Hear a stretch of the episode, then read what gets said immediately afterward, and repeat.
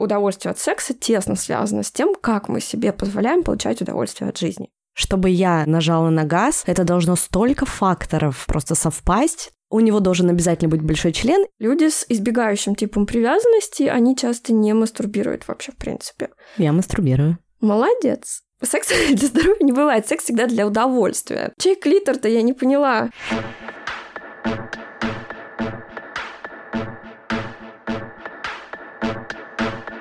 Нормально же общались. Всем привет! Сегодня мы пишем эпизод, который будет называться «Запрет на удовольствие». И у меня в гостях Лена Галецкая. Лена, привет! Привет! Казалось бы, максимально странно запрещать себе наслаждаться и радоваться жизни, но нет. К сожалению, сегодня для многих из нас эта проблема очень актуальна. Я по своему опыту знаю, как сложно бывает позволить и разрешить себе кайфовать, когда у тебя есть дети, быт, работа, но возможно. Хотите кайфовать от своей жизни и себя каждый день, как я сейчас, идите к психотерапевту. Друзья этого выпуска – сервис подбора и видеоконсультаций с психотерапевтами «Ясно». Этот сервис существует с 2017 года. Сейчас на платформе работает больше тысячи тщательно отобранных психотерапевтов, а их услугами пользуются более 40 тысяч активных клиентов. Ясно уже очень помогли многим людям разобраться в себе, ответить на сложные вопросы и изменить свою жизнь к лучшему. Ясно можно пользоваться на любом устройстве и в любой точке земного шара, где есть интернет. Сессии проводятся по встроенной видеосвязи на сайте сервиса – 50-минутная сессия стоит 2850 рублей, и чаще это дешевле, чем обычная офлайн сессия А с моим промокодом ОЛЯ большими английскими буквами при регистрации первая сессия будет на 20% дешевле. Пользуйтесь промокодом и начинайте получать удовольствие от жизни уже сегодня. Откладывать некогда. Ссылку на платформу и название промокода я оставлю в описании к этому эпизоду.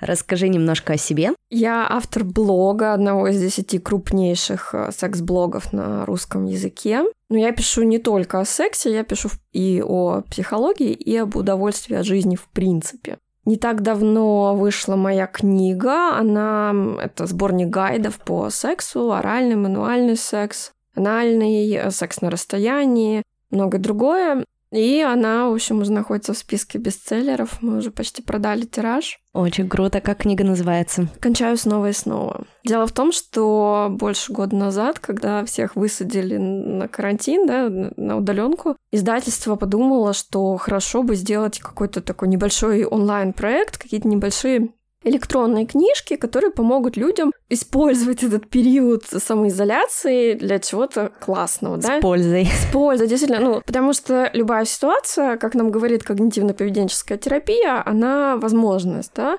И вот эта ситуация самоизоляции для кого-то стала возможностью, для кого-то стала проблемой. И вот для того, чтобы помочь людям сделать это возможностью, я написала эти гайды. Ну, на время остановила работу над основной большой книгой. Написала гайды, и они стали очень популярными на Литресе. Там был скандал вокруг этих гайдов, потому что на Литресе публикуется Патрик Холл, ну, на самом деле, Патрик Холл не Патрик Холл, это некая девушка Екатерина из Одессы, которая пишет под именем американского сексолога. И на портале Ридера было опубликовано ее интервью, в котором она честно рассказывает, как она зарабатывает на продаже этих книг, и то, что она занимается продвижением странички книги на Литресе. Соответственно, когда мои гайды встали в конкуренцию с ними, началась атака ботов на страницу. Это было очень жестко. Но мы выстояли, гайды вышли в бестселлеры Литреса, и в конечном счете издательство решило, что их нужно отпечатать в бумаге, добавить картинок туда. Класс. Получилась книжка «Кончаю снова и снова», но на самом деле я уже сдала в издательство вторую рукопись.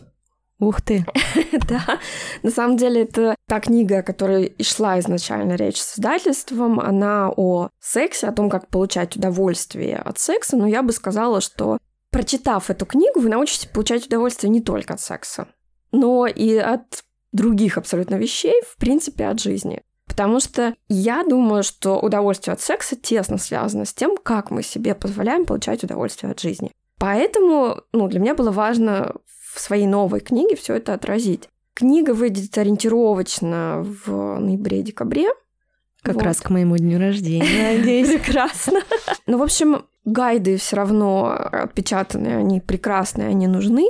Это одно, а следующая книга это уже другое, это совершенно другой контент. Поэтому я бы сказала, что в какой-то степени они друг друга дополняют. Угу, класс. Я оставлю ссылку на а, покупку книги твоей «Кончая снова и снова» в описании к этому выпуску и ссылку на тебя, на твой инстаграм, чтобы люди следили за выходом Хорошо. твоей новой книги. Как она будет называться? Пока не знаем, она пока, пока в, в работе, да. Угу. Ну, давай поговорим тогда про запрет как раз на удовольствие. Откуда он возникает? Все идет из детства. На самом деле запрет в российской ментальности очень часто существует из поколения в поколение. Особенно это касается женщин, потому что все-таки отношение к женскому воспитанию более строгое в России, к тому, как себя должна вести женщина, как себя подавать и так далее, и так далее. И, например, девушка часто имеет в голове образ матери, которая себе многого не позволяла, которая держала себя в очень строгих рамках, и, соответственно, она следует этому образу, потому что,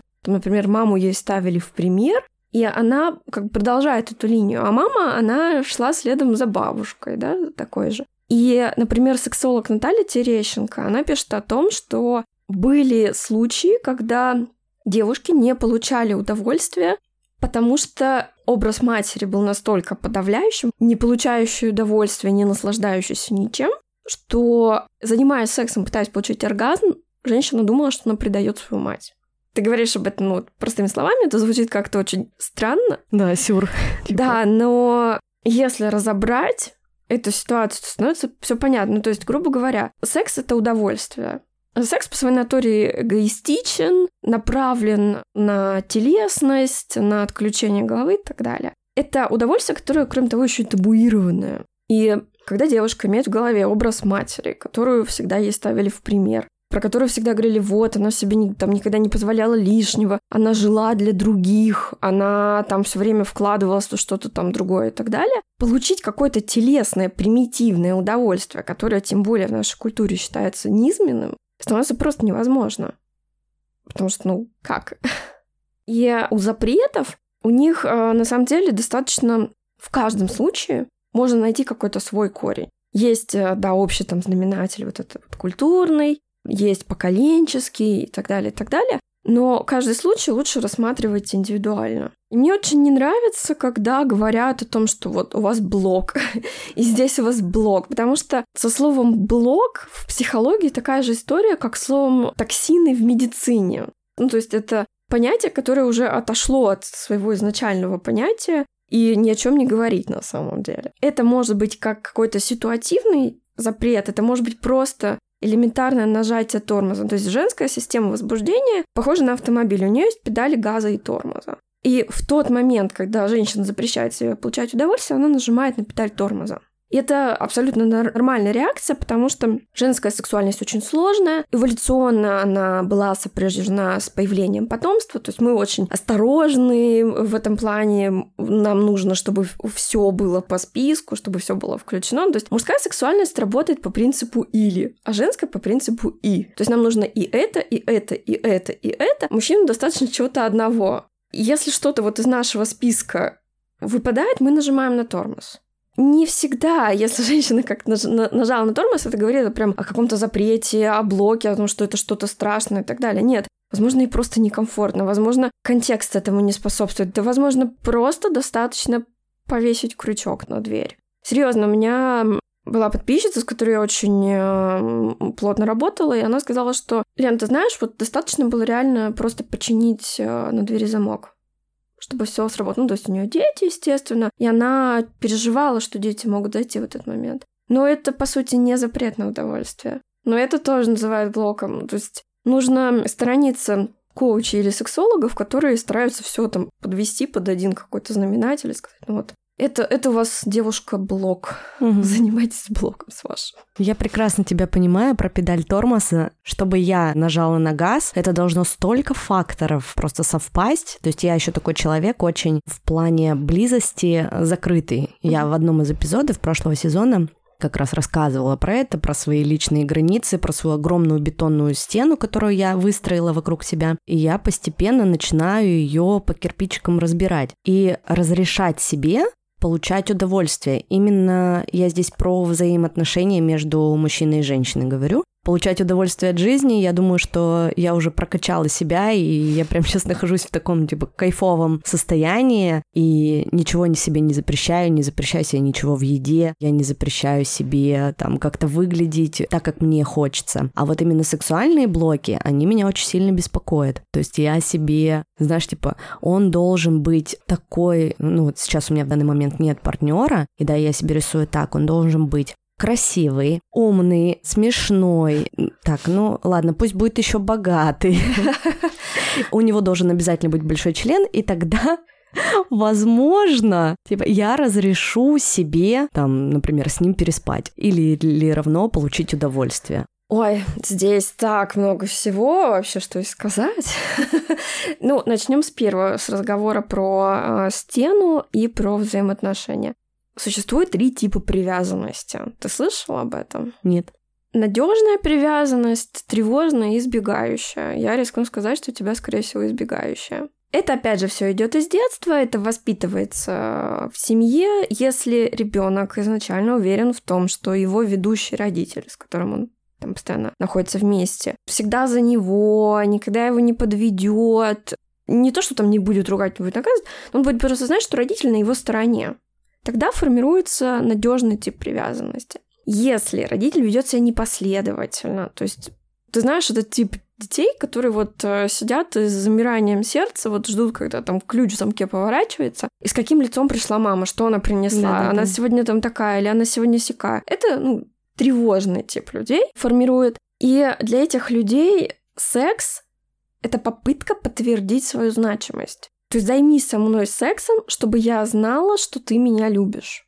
Со всем этим можно работать э, в психотерапии, естественно. Это все не то, чтобы корректировать, нет, просто с этим можно жить, и из этого можно делать более здоровые алгоритмы. Есть следующий тип привязанности, избегающий, он часто формируется в семьях, где нет диалога с родителями, где родители в ответ, например, если ребенок плачет, просто отправляют его в комнату проплакаться, Иногда это семья, где очень много детей, и родители ну, просто не могут уделить внимание, и у ребенка ощущение, что родители отгородились. Во взрослую жизнь мы несем с собой все вот это. И мы это несем не только в личные отношения. У тревожников тревожные отношения с работой, например, всегда. У людей избегающих бывает, что они занимаются одним проектом, потом бросают его, потом начинается что-то еще, потом вроде что-то еще влекло. И с постоянными отношениями вот та же самая история. И способы отгородиться и сбежать они выбирают самые разные. В том числе нарисовать себе образ идеального принца, который не существует. Просто, ну вот будем честными, когда мы заранее создаем себе образ какого-то партнера, мы его в итоге не находим, потому что он существует только в нашей голове. Либо мы кого-то находим, но это для тревожников уже вариант, находим и как сову на глобус натягиваем вот этот придуманный образ на того человека, которого мы нашли. Каким он, по сути, не является. Да. Ну, здесь у меня всегда один ответ — когнитивно-поведенческая терапия, собственно. Я как раз в ней да, сейчас. Да, ну, то есть я человек-тревожник, пирожок с тревожной начинкой. Здоровые отношения у меня получилось построить только вот благодаря психотерапии. Я не планирую заканчивать. То есть сейчас это, скажем так, поддерживающая история, не в период, когда у меня был депрессивный эпизод. Но это очень важно. Это серьезно важно, потому что людей с надежным типом привязанности не так много. Это серьезно. И для того, чтобы мы потом могли с нашими детьми воспитать надежную привязанность, нам важно научиться этим алгоритмам. Нет, мы не перестанем быть тревожными или избегающими, но мы будем понимать, что происходит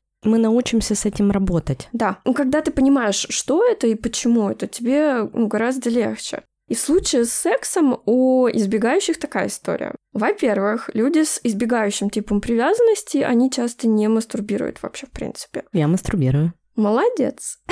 Возьми с полки пирожок. а, ну, либо это какая-то короткая, быстрая разрядка, без раскрытия своего тела, без глубокого удовольствия. Почему? Потому что Проблема избегающих в том, что они убегают от всего, в том числе от своего тела. И вот здесь для того, чтобы научиться получать больше удовольствия с партнером, от секса с партнером, важно изначально научиться получать это удовольствие от себя, но не вот в коротком формате, там, в Humanizer 3 минуты, да, а вот в полном, раскрывая удовольствие своего тела. И тогда уже и отношения с партнером будут формироваться по-другому, и удовольствие от секса с партнером будет. Очень часто у девушек с избегающим типом привязанности проблемы с получением оргазма. Потому что это впустить кого-то в свое тело. Опять же, это даже не границы. Границы — это когда мы говорим о чем то таком здоровом, гибком, контролируемом, да? А вот эта стена, она не дает получать удовольствие от взаимодействия, потому что секс — это всегда взаимодействие. Соло-секс — это взаимодействие с самой собой.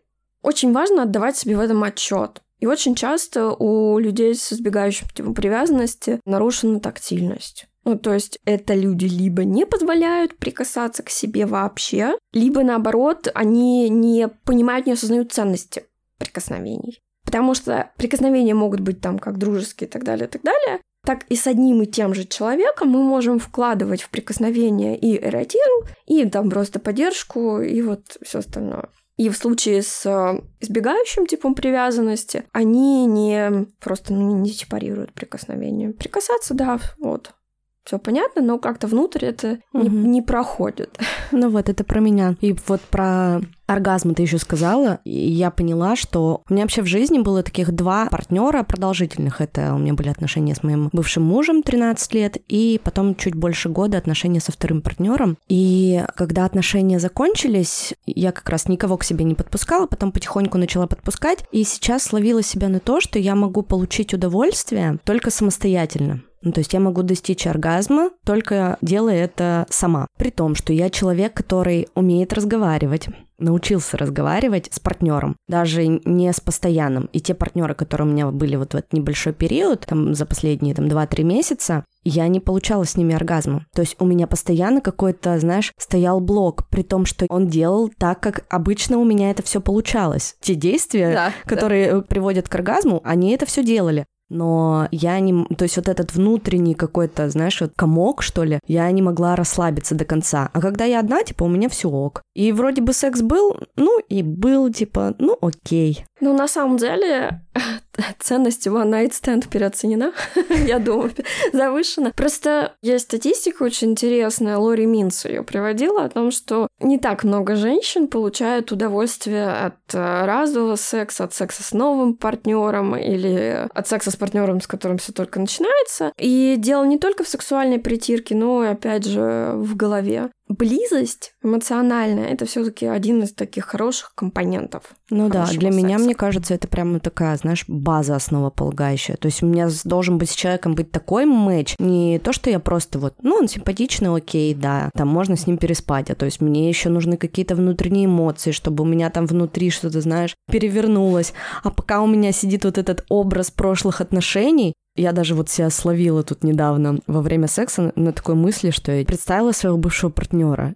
И бы мне от этого стало, и с одной стороны, стыдно перед этим парнем, и, и стало как-то некомфортно, и захотелось уже, чтобы быстрее все закончилось, хотя вроде минуту назад все было прикольно, и не могу вот со своей головой, короче, сконтачить. То есть не могу расслабиться, и я понимаю, что раньше у меня такого не было. Я всегда получала от этого удовольствие. То есть я даже не помню, чтобы там в последних отношениях у меня был хотя бы один секс без оргазма. Ну, потому что для твоего возбуждения эмоциональная близость — это один из питающих факторов. Это абсолютно нормально, и девушкам, у которых аналогичная ситуация, вообще не стоит на эту тему переживать, потому что так работает ваша машина, и это абсолютно нормально, и не надо пытаться там это как-то себя там, вынуть, вытравить, потому что там какая-то подружка сказала, что обязательно для здоровья должен быть мужик, даже если у тебя нет отношений. Это все неправда. Для здоровья спортом нужно заниматься и правильно питаться. И купить вуманайзер. И к психологу ходить. Вот. Для здоровья нужно к психологу ходить. Оргазм — это такой эволюционный бонус. Да, то есть у женщин отсутствие оргазма не ведет к проблемам с здоровьем. Иногда, если у женщины высокая либидо и у нее не случаются разрядки, то есть она, ну, она хочет секса, разрядки не происходит, у нее начинаются соматические расстройства, это зуд, жжение в области вульвы. Она приходит к гинекологу, а гинекологи у нас бывают такие не очень этичные ребята, и они говорят, да, мужика себе там найди. Или кто-нибудь говорит, ну там вибратор себе купи. И женщины ничего не понимают вообще, почему им это сказали. Они начинают думать, что им прописали секс для здоровья. Секс для здоровья не бывает, секс всегда для удовольствия. То есть не надо в это э, вкладывать какие-то дополнительные смыслы. Если вы не хотите секса, и вас это никак не дергает, просто расслабьтесь. Все, все с вами нормально. Если у вас нет постоянного партнера, и вам вообще притит мысль о том, чтобы заняться сексом с случайным человеком, или вы можете, в принципе, напоминать, что оно там овчинка выделки не будет стоить, вы больше потратите времени и эмоционального ресурса, действительно обзаведитесь парой хороших игрушек, но мастурбация должна быть разнообразной. Дело в том, что мозг это очень ленивая штука, и как только мы привыкаем получать оргазм одним и тем же путем, он такой: "О, оргазм это вот так, значит так мы и будем ходить". Все. И после этого получить оргазм как-то по-другому будет сложно. Э, что нужно делать? Нужно постепенно приучать себя к тому, что оргазм может быть другим, по-разному. То есть у тебя есть одна секс-игрушка, начни ее чередовать с другой, с рукой, с душем, с чем угодно. И опять же, не слушайте людей, которые затирают про дезадаптивную мастурбацию. Дезадаптивная — это якобы мастурбация, которая не повторяет ту стимуляцию, которая происходит во время партнерского секса, гетеросексуального пенисовагинального. Ну, то есть там просто такой вот, вот такого размера патриархальный и вот такой камень просто сверху. Нет, этого термина не существует. Собственно, я не так давно поднимался материал, у меня был спор с одним сексологом, который продолжает всем рассказывать про дезадаптивную мастурбацию. Подобное существует только в русскоязычных источниках, и то далеко не везде. Например, Лев Моисеевич Щеглов, к сожалению, он не так давно нас покинул. Родоначальник вообще российской сексологии, в жизни никогда ничего подобного не говорил. Те, кто нацелены на скандал, у них чаще всего, получается, ну, это из разряда запретить и не пущать. Ну, типа, как женщина должна кончать только так, как она будет кончать от члена. А парадокс в том, что члены женщины почти не кончают. Хрен тебя, не оргазм. Так можно всю жизнь прожить. Ну, на самом деле, да. оргазм не получу. Кстати, по статистике, вот ты знаешь, сколько девушек не получает оргазм? Где-то недавно, по-моему, ты публиковала. Дело в том, что статистика, она очень разная в зависимости от того, что вы там считаете. То есть, например, есть статистика, что что-то типа порядка 60% женщин не получают оргазм от проникновения. Но Лори Минц, например, она очень хитро посчитала. В чем дело? В том, что у некоторых женщин клитор расположен так, что во время проникновения он стимулируется пенисом. В любом случае. Счастливчики. Ну, то есть там, ну, просто вот он автоматически стимулируется пенисом, либо лобком партнера, да, либо бедрами. Ну, то есть такое просто расположение. Это те женщины, которые получают оргазм во время секса с партнером пенисовагинального без всяких дополнительных усилий. И это вот то, что все говорят, о, там вот э, оргазм от члена, там трали-вали. Но по факту 95% женщин нужна стимуляция наружной части клитора в том или ином виде. То есть будет ли она лобком, будет ли она посредована пенисом. Для того, чтобы получить оргазм, женщине это нужно. И прикол ведь в том, что клитор, он же большой, и, ну, ты знаешь, да, и зона G — это тело клитора, и в стенке между анусом и влагалищем находится чувствительное окончание клитора, опять же, ну, то есть мы все крутимся вокруг этого. Самое интересное, случается, когда мне пишут девушки, говорят, например, мастурбирую, получаю оргазм, а во время секса с партнером, ну, не получаю. Говорю, ну, добавь руку. Ну, как бы, пожалуйста. Иногда бывает сложно даже позу подобрать, ну, такое расположение клита, даже позу подобрать, в которой там подушка бы или чем-то еще оно стимулировалось. Говорю, ну, добавь руку. Он говорит, ну, а не всем мужчинам нравится, когда клитор стимулирует. Ну, так не стимулируй ему. Ну, как бы, чей клитор-то, я не поняла. Поэтому заботьтесь о своем удовольствии, девочки.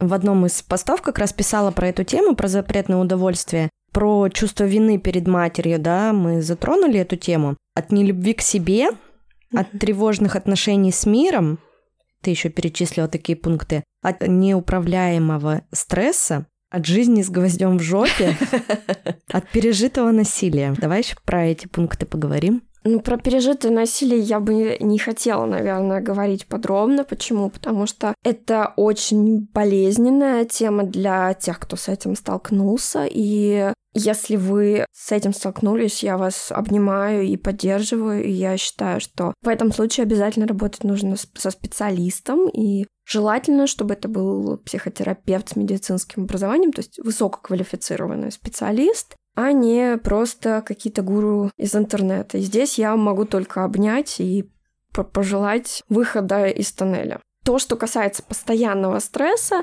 репродуктивная функция, она та самая функция, которая в случае стресса отключается в первую очередь. У многих женщин в стрессовый период перестают идти месячные. И это совершенно не случайно, потому что организм такой, о, не-не-не, что-то это вообще не время, давай-ка мы это отрубим. Да, кстати, у меня случается всегда, когда очень сильный стресс переживаю, у меня все время задержка. Ну вот гинеколог Дмитрий Лубнин, например, очень подробно об этом пишет, о том, что ну там проблемы разного рода и с возбуждением в том числе. Стресс, в принципе, очень негативно влияет на возбуждение. По-моему, в 70% случаев он возбуждение подавляет.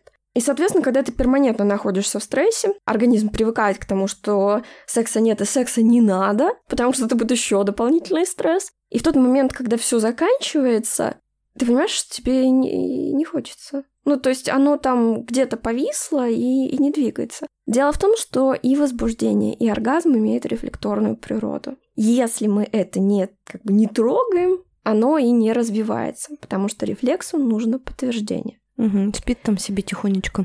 Спит, ну, это же, это же бонус, это же не обязательно, да? То есть, если у женщины цикл работает, физиологически она восстановилась после стресса, то это не означает, что ее психологическое возбуждение само вернется в норму. И здесь важно не забывать о себе, важно делать разного рода телесные практики. Ну, это я не люблю выражение тоже телесные практики, потому что непонятно, о чем вообще еще идет речь.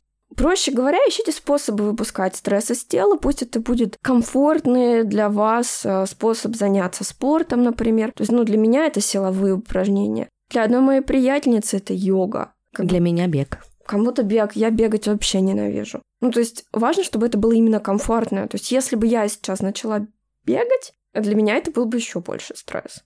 Но для меня это был стресс. Ну, потом втянулась, да? Да, да. Господи. Но мне бег прям помог вот со своей тревожностью справиться, со своими вот всякими негативными мыслями. Дело в том, что эволюционно у нас есть три способа проживания стресса. Бей, беги, замри. Понятно, что в условиях обычной жизни реализовать эти стратегии невозможно. То есть тебе начальник там швыряет отчет, ты же не можешь ему втащить в ответ, да, там или убежать из кабинета, или прикинуться, что ты мертвая. И, соответственно, ты э, вроде бы прожила, кортизол остался его нужно как-то сбрасывать. И вот физическая активность, она очень хорошо помогает. Кроме того, для того, чтобы после стрессового периода ваша сексуальная жизнь не ушла на боковую, важно напоминать себе о том, кто ты, какой у тебя контакт с самой собой, находить хотя бы 15 минут в день для того, чтобы делать что-то приятное, хотя бы ванну принять, кремушком натереться, что-то вот такое. Для каждой это своя практика, но хотя бы 15 минут в день персонального такого эгоистичного, телесного удовольствия у тебя должно быть. Я танцую голышом перед зеркалом. Можно и так. Это сам, ну вот это важно, потому что иначе по выходу из стресса оно просто все забудется таким образом. Нелюбовь к себе, она опять же воспитывается у нас в детстве, Потому что очень сложно, на самом деле, взрослого человека, который был воспитан в надежной алгоритмике, по надежной схеме привязанности очень сложно этого человека расшатать так, чтобы он начал себя не любить. Люди, у которых были надежные взаимоотношения с родителями, они самые вообще устойчивые по жизни. И это очень-очень важно. Люди, которые не любят себя, они это и тревожники, и избегающие. Тут куча разных вариантов. Принцип один. Если ты себя не любишь, удовольствие тебе не положено. Еще вариант – люди, которые пытаются заслужить себе удовольствие постоянно. Ну, то есть вот это вот э, проговаривание постоянно «я сегодня молодец, съем пироженку». Нет, ты съешь пироженку, потому что ты хочешь пироженку. Вот и все, не надо заслуживать чего-то. В этом и суть, в том, что человек с надежным типом привязанности к миру, он изначально понимает, что он этого достоин. Ему не нужно это заслуживать. Ну да, помнишь, в детстве там хорошую оценку получил, там, например, на, там, куплю тебе что-нибудь вкусненькое, или вот тебе там 100 рублей. Да-да-да. Вот такие вещи. Важно не формировать вот эту механику заслуживания все таки у, у ребенка, потому что потом во взрослой жизни не очень сложно избавиться. И если вы не получаете удовольствие от секса, потому что вы себя не любите, здесь не будет простых выходов. Здесь не будет там «пройди мой марафон, и, и все у тебя наладится». Нет. это нужно все-таки идти к психотерапевту и и по кирпичикам выстраивать. И, и все это разбирать, да, действительно, потому что это очень сложно. То есть фрейдисты там дойдут вплоть до момента рождения, я думаю. Да, у меня тут недавно тоже был разговор с терапевтом, и мы вернулись в итоге и все начали разбирать с моего трехлетнего возраста. Потому что те проблемы, которые я считаю, ну, с которыми я пришла к ней, которые я считаю, что мне нужно проработать, и мы так все, знаешь, начали отматывать назад, и в итоге сейчас мне 31, а работаю над тем, что было в три года. Я такая, бля. Это, это расстановки или что это? Да. Понятно. Ну, то есть я сразу поняла, что это расстановки. В, в расстановках ни, ничего не понимаю. Я понимаю в когнитивно-поведенческой терапии. Собственно, опять же, на принципах КПТ построена вот эта теория привязанности, которая очень хорошо работает, и как я выяснила, даже на моей практике, когда я разбирала это с девушками. То есть, да, у меня есть марафон, оргазм, тело, чувственность. Там много всего, много всякого разного контента, но я его не продаю через страх. Ну, то есть, если девушка приходит и говорит, у меня все плохо, там вот это все, я никогда не скажу, иди на мой марафон, я скажу, иди к доктору. Потому что, ну, это будет совсем уже неэтично. И когда девушки выполняют домашние задания, с некоторыми из них мы обсуждаем, что она там в домашних заданиях и так далее. И была девушка, которая пришла с запросом на то, что нет оргазма. И когда мы стали раскручивать, вот выяснилось, что у нее избегающий тип привязанности, нет тактильной чувствительности. Ну, в общем, вот оно все одно за другое. Иногда даже осознание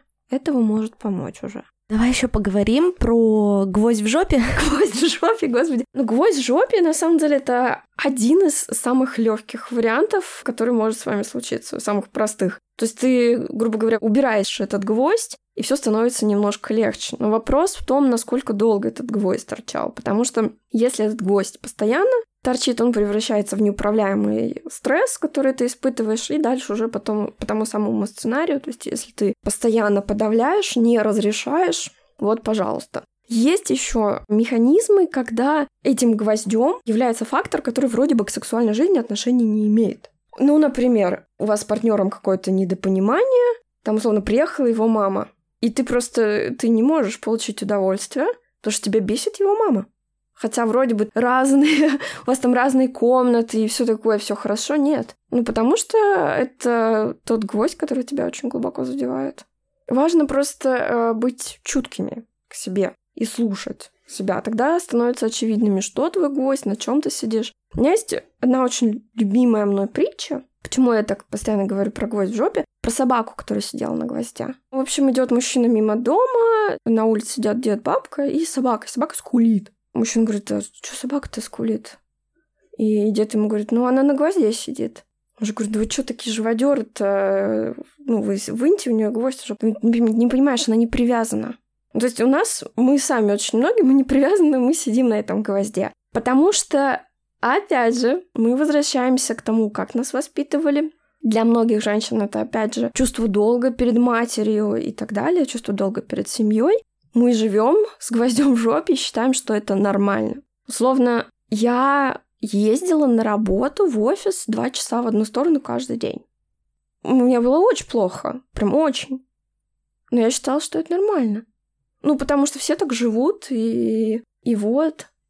Но я-то не все. То есть у меня, ну, у меня моя жизнь как-то, и там можно было всю эту ситуацию повернуть по-другому. Но я смотрела на всех остальных людей и думаю, ну, они же тоже так делают, значит, наверное, это так нормально. Это нормально. Еще знаешь, что хотела затронуть такую тему, что вот подсознательно, я помню, у меня такое было в отношениях э, с моим бывшим мужем, когда я в какой-то определенной ситуации выбирала себя или свои интересы, он мне говорил такую фразу «ты такая эгоистка».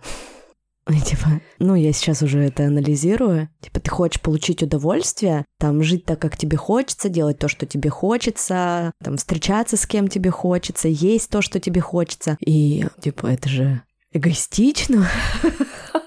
А может быть, это просто нормально? Дело в том, что секс, например, по своей натуре, он в принципе эгоистичен. И Стивен Снайдер — это американский сексолог, он фрейдист, и вот это вот те, которые разбирают там до рождения. Он говорит о том, что мы сами подсознательно выбираем тех партнеров, которые эгоистично получают удовольствие от секса. Но прикол в том, что здесь не подразумеваются вот эти вот мужчины, которые там э, занялись с тобой сексом, потом он кончил такой, ну все, ты там сама давай заканчивай, все такое. Нет, те, которые едят полной ложкой. И для людей, которые едят полной ложкой, секс это и про свое удовольствие, и про удовольствие партнера. Но свое удовольствие всегда будет стоять на первом месте в здоровых сексуальных отношениях. Это так положено. Если один партнер не получает удовольствие от секса, а занимается только тем, что пытается угодить второму партнеру, это абсолютно нездоровая алгоритмика. Поэтому будьте эгоистами. Ну, это нормально. То есть ты сначала там сама получаешь оргазм, или он сначала сам получает оргазм, а потом кто не получил, и до того сейчас доберемся. Ну, то есть не должно быть, конечно, такого, что вот Типа, я кончил, пошел спать, а ты вот, сама вот. крутись тут, пожалуйста. Да, Нет. вот я хотела про это сказать. Это, это, это не эгоизм, это мудачество. Извините. Ну, потому что это действительно так. Не будьте мудаками. Ну, главное, да, мудаками не быть. У меня бабушка очень любила говорить, главное, с мудаками не связывайся. И меня это очень помогало, когда у меня какой-нибудь парень клеился, говорил, не, у меня бабушка не разрешает с мудаками связываться. Сори. Пока, я пошла. Я сегодня еще опубликовала в сторис вопрос и спросила у людей, что они себе запрещают. И знаешь, в основном, сейчас зачитаю, что запрещают себе люди. Открываться людям, хотя так оживаю, когда делаю это. Это написал один мой знакомый, гей. Э, ну, потому что это может быть травматичным опытом, да. Я глубоко понимаю и глубоко сочувствую. Еще ответы были. Жрать все, что хочется. Шоколадки у меня от них прыщи. Жиреть. Есть, но все равно ем. Пройду закончили. Окей. Пить и курить запрещаю. Наркотики ни разу не пробовала. И последний. Блин, ничего не запрещаю. Мне кажется, это тоже диагноз. Ну, вопрос в том, хорошо это для тебя или нет что ты там себе запрещаешь или не запрещаешь. Понятно, что когда речь идет о деструктивных вещах, таких как там наркотики или алкоголь, здесь важно не то, чтобы проработать этот запрет. Здесь важно проработать интерес к этому, понять, почему здесь есть к этому интерес. И после того, как это все будет проработано, вы найдете способ закрывать эту потребность другим способом, здоровым, который не несет разрушения вашему организму. И вот, ну, звучит очень просто, а по факту это материал, опять же, для огромной работы с психотерапевтом. Тут без этого не обойтись. Наверное, я хочу всем девочкам пожелать быть эгоистками, заботиться обязательно о своем удовольствии, думать о себе, уделять себе качественное время, пусть его будет не так много, как нам хочется, но пусть оно будет обязательно. И я хочу от себя сказать, что моя жизнь вообще последние два года очень сильно изменилась. И прям кардинально изменилась, наверное, за последние полгода, когда я стала себя ставить э, на первое место. То есть раньше у меня был там постоянный партнер, муж, дети, потом э, мы развелись, но в отношениях я всегда ставила его чувства, его потребности на первое место. Ну, типа, про себя подумаю как-нибудь потом. Я даже тут недавно написала пост про приоритеты. Какие приоритеты у меня были раньше? У меня был приоритет дети, работа, муж, а потом я. Короче, это самая неправильная расстановка приоритетов, и она меня привела в ужасно... Я не скажу, что это была депрессия, но мне было херово. И только когда я перестроила свои приоритеты и все в жизни расставила так, что у меня сейчас на первом месте я, мои увлечения, на втором месте у меня были отношения с партнером, когда он был, на третьем месте дети, и потом работа. И только когда я пришла вот в такую расстановку своих приоритетов, я стала получать от жизни удовольствие. Ты знаешь, меня, да, очень многие осуждали, особенно это было с близкими людьми, которые не понимали, как можно, там, я за год, у меня были отношения на расстоянии, вот последний год, и я за год слетала в Питер семь раз. Даже не за год, чуть меньше. Я летала туда почти каждый месяц и оставляла детей там на 5-7 дней с бабушкой, либо там с бывшим мужем, либо с дедушкой, и сама эту неделю получала удовольствие. Со своим партнером выбирая отношения. И все мне говорили, ну ты вообще, конечно, такая эгоистка, сливаешь детей, едешь там куда-то за 2000 километров, чтобы провести время с парнем, потрахаться, там чем-то с ним какими-то делами позаниматься. И ты знаешь, меня первое время это так задевало, а потом я стала просто типа, да мне вообще насрать, что вы думаете? Э, наполняясь, давая себе вот эту вот неделю офигенного времяпрепровождения в отношениях на расстоянии, я приезжала, я готова была горы свернуть, типа, у меня было столько энергии, мне так хотелось работать, мне так хотелось проводить время со своими детьми, и типа я просто кайфовала каждый день. Три недели была на таком, знаешь, вайбе, а потом так снова улетала и снова наполнялась. И на самом деле дети от этого они только выиграли. От того, что меня не было эту неделю, вообще никто не потерял. Все бабушки наводились на, там, на месяц вперед. Я зарядилась, э, офигенно провела время и приехала и начала дарить это им. Потом, когда отношения закончились, я, конечно, перестроила это немножко и стала уже уезжать там раз в два, раз в три месяца. Я обязательно выделяю себе такую неделю отдыха только для себя. И вообще в обычных буднях я сейчас весь свой график строю так, что все под меня подстраиваются. Прекрасно. Его, э, конечно, в случае, когда есть дети, то есть э, там, я знаю, что каждый будний вечер я провожу с детьми, но при желании, если я придумаю, что мне нужно куда-то вечером пойти в будни, я сделаю так, что дети будут пристроены и все будут счастливы. Но обычно я сейчас просто так построила свой день, что все там дела для себя, там спорт, я хожу еще на растяжку, я много гуляю, я люблю вкусно покушать. Вот все утро там с 8 примерно до 12 часов я посвящаю это время только себе.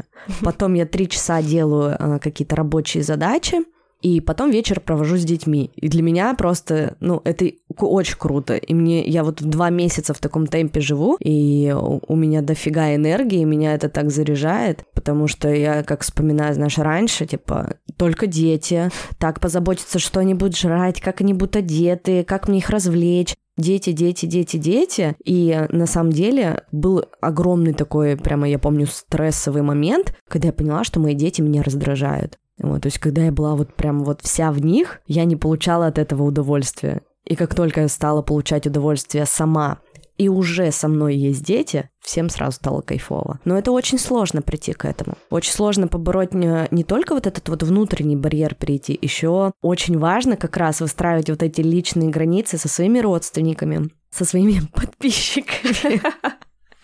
А с социумом, грубо говоря, с социумом, да. Потихоньку. Типа, как бы я порекомендовала всем так же жить счастливо, как и я сейчас, это маленькими шагами, просто каждый день выбирать себя. Нужно просто искать то, что тебя наполняет. Дело в том, что у всех людей это абсолютно разное, поэтому да, ну и обязательно слушать себя, обязательно прислушиваться и анализировать.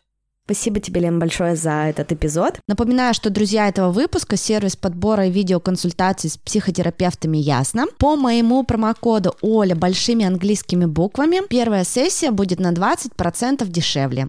Ссылку на Ясно и название промокода я оставлю в описании к этому выпуску. Слушайте подкаст на всех доступных площадках, Apple Podcast, Google Podcast, Яндекс Музыка. Подписывайтесь на телеграм-канал подкаста, не забывайте оставлять свои комментарии, ставить звезды, это очень важно для продвижения подкаста. Если вы захотите помочь ему донатом, то в описании к этому выпуску будет ссылка на электронный кошелек подкаста. Также у меня есть второй подкаст, который называется «Сложно не сказать» с историями больших и маленьких трагедий сильных женщин. Всех обнимаю, целую. Пока. thank you